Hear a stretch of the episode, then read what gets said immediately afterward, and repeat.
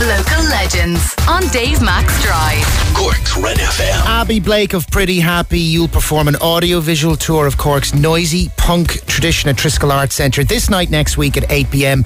What is it that you guys have done? We made a documentary about um, Cork's punk past and its screening um, in the Triskel, and then we'll have a little interval and do uh, a, a show afterwards. It was lovely. We kind of go back and focus on bands like Nun Attax, Micro Disney, and Stump, and just interview some kind of Cork music heads, some of our personal heroes. So, uh, yeah, it was a good experience. I would imagine the likes of Mick Lynch no longer with us uh, was, uh, you know, unique. Uh, they were all unique characters actually, like Finbar Donnelly of Nun Attax. Who did you get to speak to, and what sort of stories came out? Like, what's a little nugget maybe that that that um, you know that really sort of stood out for you? Because we're going to play some audio of of the gobbing that used to go on at the punk gigs, the spitting, uh, Yeah. and I think we've Ricky Dineen of Nun Attax telling that story, and John Spillane in there as well. I presume he was a was he a young punk? Was he Uh, no, he, he was more of a rocker, right?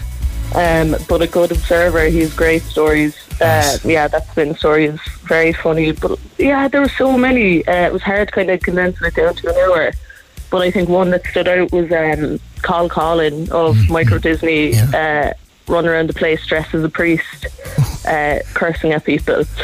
So, uh, you know, there's just loads of that. It was very sort of uh, like when I say arty, I mean like it was more than just music, wasn't it? And it was it was more than just fa- like it was a, it was a combination. It was it was theatre, wasn't it? It was theatre with music. Absolutely, absolutely, yeah. Like they were unbelievable performers. Look at Finbar Donnelly. Do you like- think they knew that? Were they aware of that, or what do you think they were doing when they were like dressing up? I don't know. They were just sort of acting out, kind of, wasn't it? Uh, just throwing stuff up against the wall and seeing what came out of it. Was it, or what? What's the?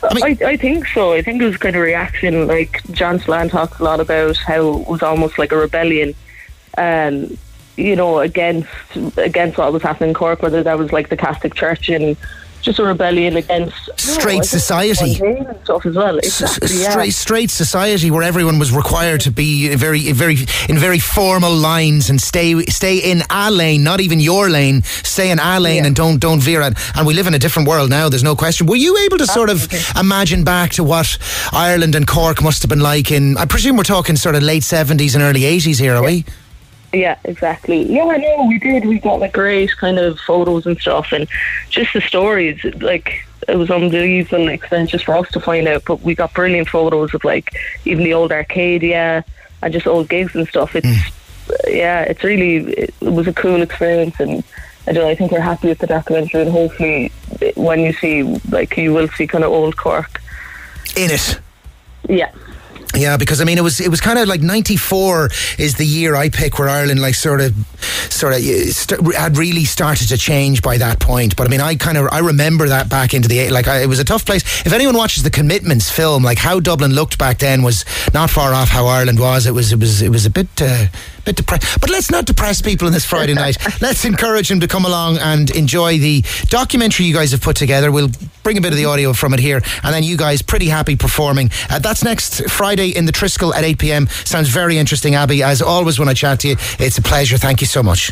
Uh, thanks, Dave. Talk to you soon. TriskelArtCentre.ie for more on it. they were fairly disgusting, all right. Some of the ones in the ark because, you know, the audience were they were mixed. they were they, they could have been into any kind of music, and a lot of spitting used to go on. It was disgusting, to be honest with you. the spitting was cat. So they'd be down the Arcadia, Nun Attax, and they'd be on stage, and all the crowd would be fucking spitting at them.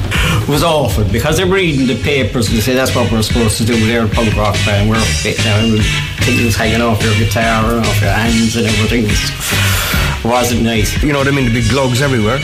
And Donnelly, who was really mad, opened his mouth really wide, like that, and gathered in as much spit from the punters, and and picked some guy in front of him. Gives him a big green glugger into the gob. Do you know what I mean? That's rough, like. For more Red FM podcasts, go to redfm.ie forward slash podcasts.